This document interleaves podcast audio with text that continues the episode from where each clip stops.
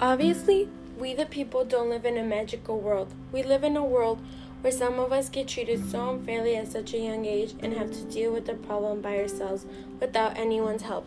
A little feedback on my book is about a portrait of a girl in a world that owes her nothing and has taken so much, and the journey she undergoes to put herself back together. The novel Girl in Pieces by Kathleen Glasgow writes about a girl who deals with fear of abandonment, and her name is Charlie Davis, who is broken into pieces at age 17. She has lost so many people more than anyone can imagine. At age 17, she's already lost more than most people lose in a lifetime, but she is learning how to forget all that by cutting herself. In this book, they talk about fear of abandonment and how Charlie is scared of losing the people that she loves the most.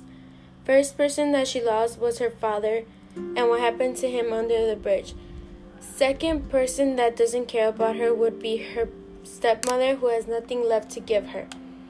Another person that she lost is her best friend who is gone forever. No one should be going through this because because at this age you're supposed to be happy, not hurting yourself in any form or way. You are too young to be going through stuff like this. One movie that I found similar to this book is 13 Reasons Why. Because in this book, Hannah is a young girl too who deals with people making fun of her and using her for sexual things. This movie is the same as Girl in Pieces because Hannah deals with bullying at her school and Charlie deals with people not loving her and having to deal hard stuff by herself as well. This book slash movie will make you realize that you have to appreciate things because you will never know when you are going to lose the people that you love the most. Reading these books will make you realize how hard it is to put yourself together or back into pieces.